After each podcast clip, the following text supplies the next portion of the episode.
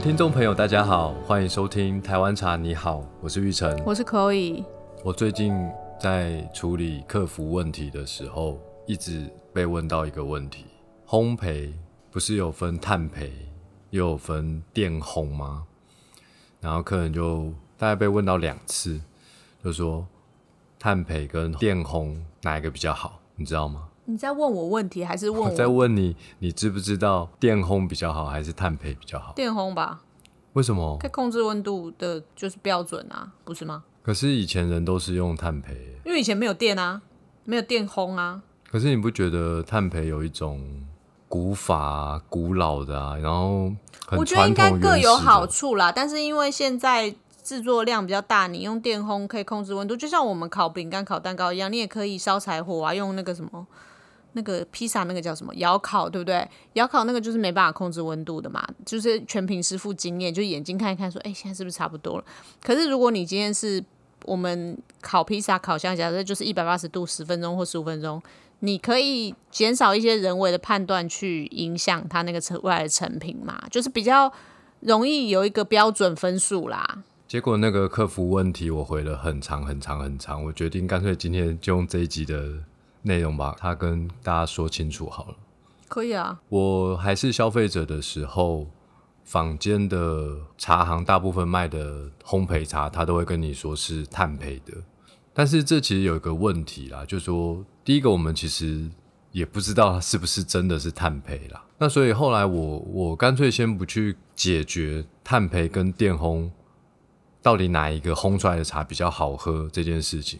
我先去理解了为什么茶叶需要烘焙的问题。哦，对，所以你你刚刚说的意思是说，那位客人是很明确的问你电烘跟炭焙吗？对，因为一般消费者真的不会问这个，他会问你烘焙的问题。就像你刚刚说的，回到你的问题是，哎，为什么茶叶要烘焙？烘焙到底可以怎么样？有些客人就会说，哎，诶，烘焙程度就是烘的是中呃三分火啊，五分火、七分火，这个比较常听到的问题。我觉得那个炭焙跟电烘，那可能是某一种。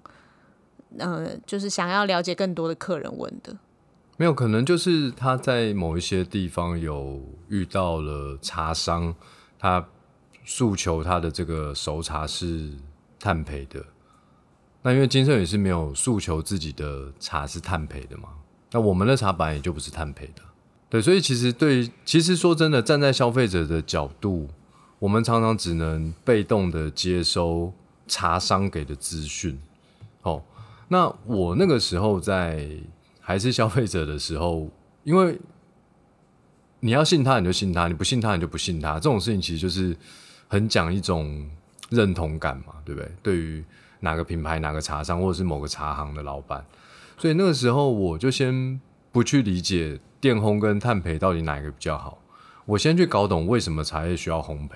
烘焙其实是有三个功能的，对于茶叶来说。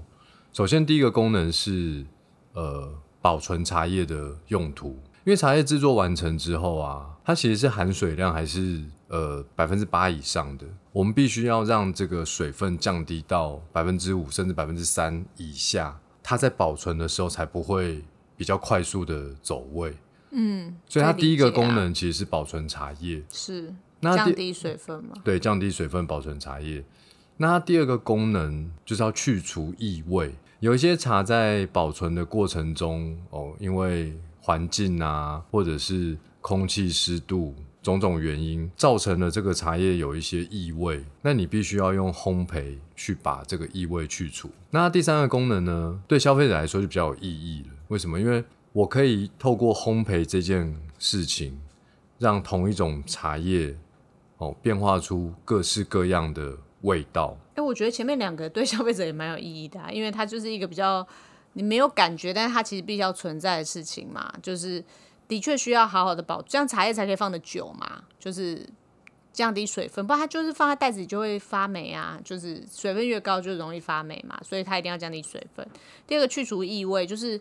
当然，我一直想到就是前一阵子一直下雨的时候，家里也蛮需要除湿机或烘衣机这种逻辑，就是降低一些水分啊，让空气里面味道比较好闻啊，差不多是这个逻辑。可是，呃，真正当然啦，如果你以品茶角度来说，增添风味这件事情，当然会对口感啊，或是茶风味来说是比较需要的。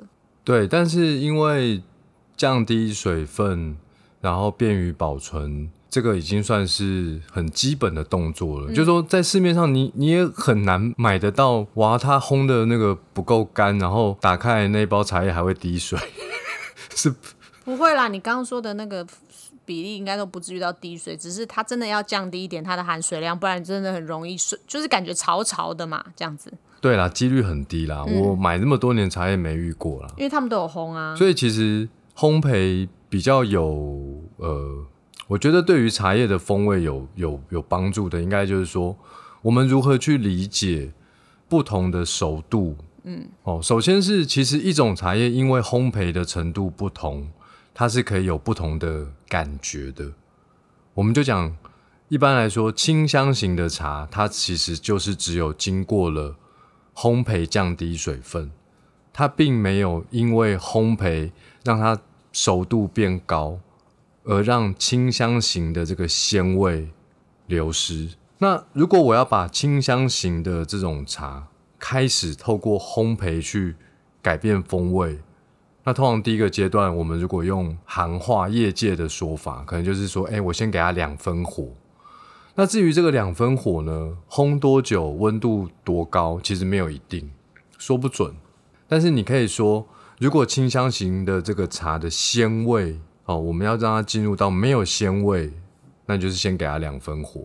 那为什么要做这个动作，让那个清香型茶的这个鲜味从有变成没有呢？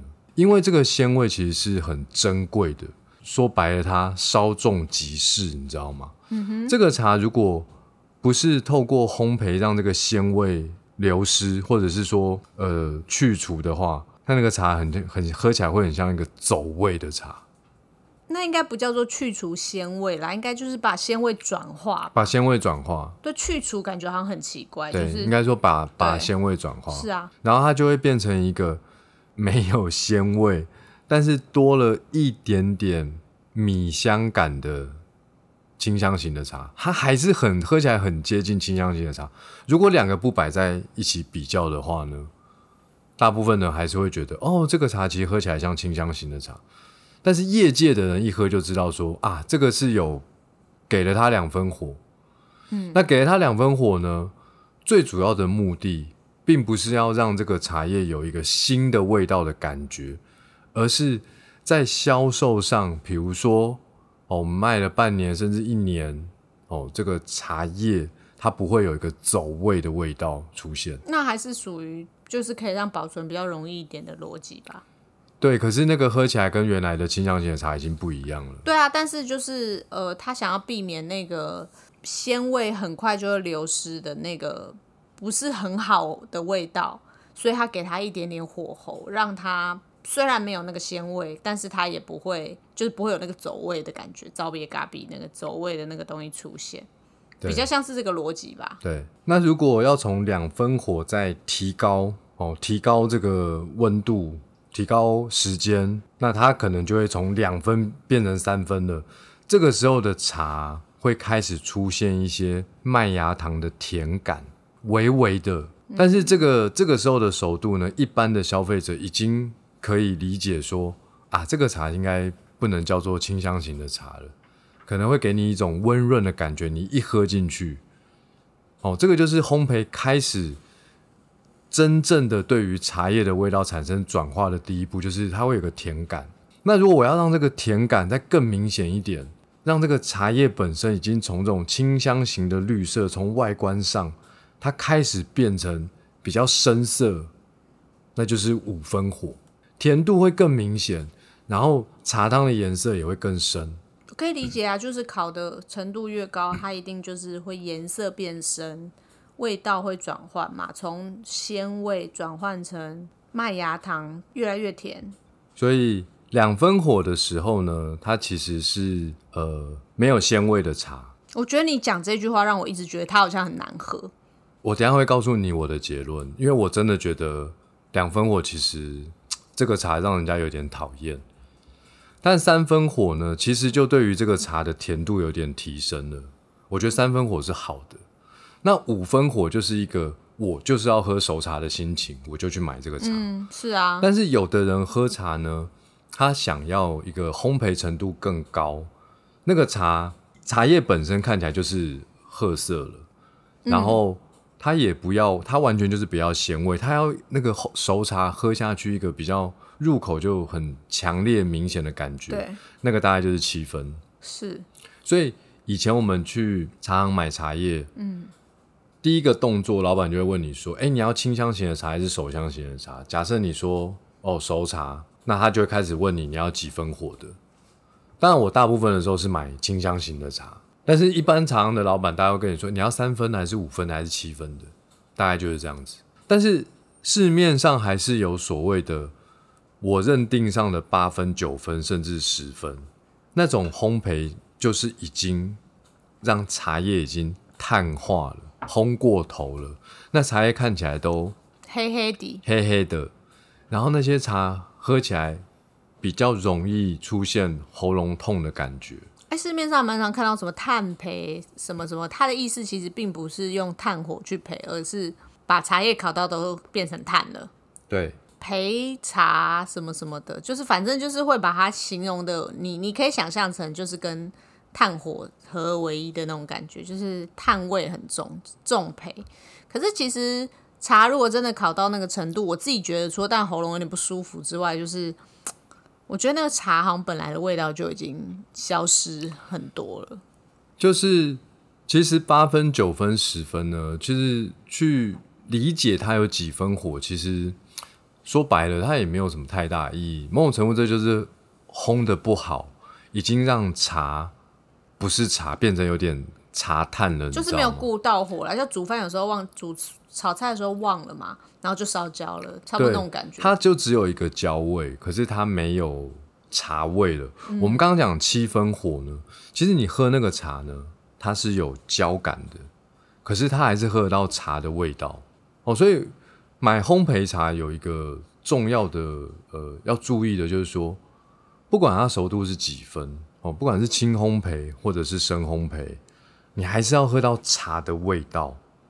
那茶的味道到底在熟茶里面，它是属于什么样的一个风味呢？也就是说，它一定要有甜感。嗯，因为烘焙就是用高温让茶叶产生梅纳反应。梅纳反应呢，就是把清香型的物质哦，透过梅纳反应它的甜感出来。那这个甜感呢，它比较像麦芽糖的这种甜感，不是像水果这种甜感。其实不是只有茶烤东西都会出现梅纳反应啦，什么牛肉排啊什么都会，都会对对，就是它会经过空烤这件事情让。呃，物质转换就会变成有点焦香甜感的那个感觉会出来，会香香甜甜的这样子。但烤过头就变苦苦的啊，烤过头的基本上不会有甜感。就是会苦苦苦的。那依据不同的茶树品种的清香型的茶，你把它拿去做成熟茶，在三分或五分的时候，你还是可以喝到一点点品种的花香，是喝得出来的，但是可能比较微弱。你要很认真、很专注的喝，其实它还是有甜，然后还有那个品种的花香，但基本上呢，到了七分火深烘就焙就喝不太到了，不容易喝到。如果今天一个深烘焙你有想就是象力啊。像七分火的茶还能够喝到花香，那代表它的茶叶品质非常好，然后烘的技术也很好，才能在深烘焙的茶里面喝到一些花香。嗯，那就是真的是熟茶的极品。是，好，那回过头来，我刚刚说为什么我不是很喜欢两分火呢？就是它其实对于茶叶的甜度是没有帮助的，嗯，但它反而让这个清香型的茶哦失去了它的鲜味。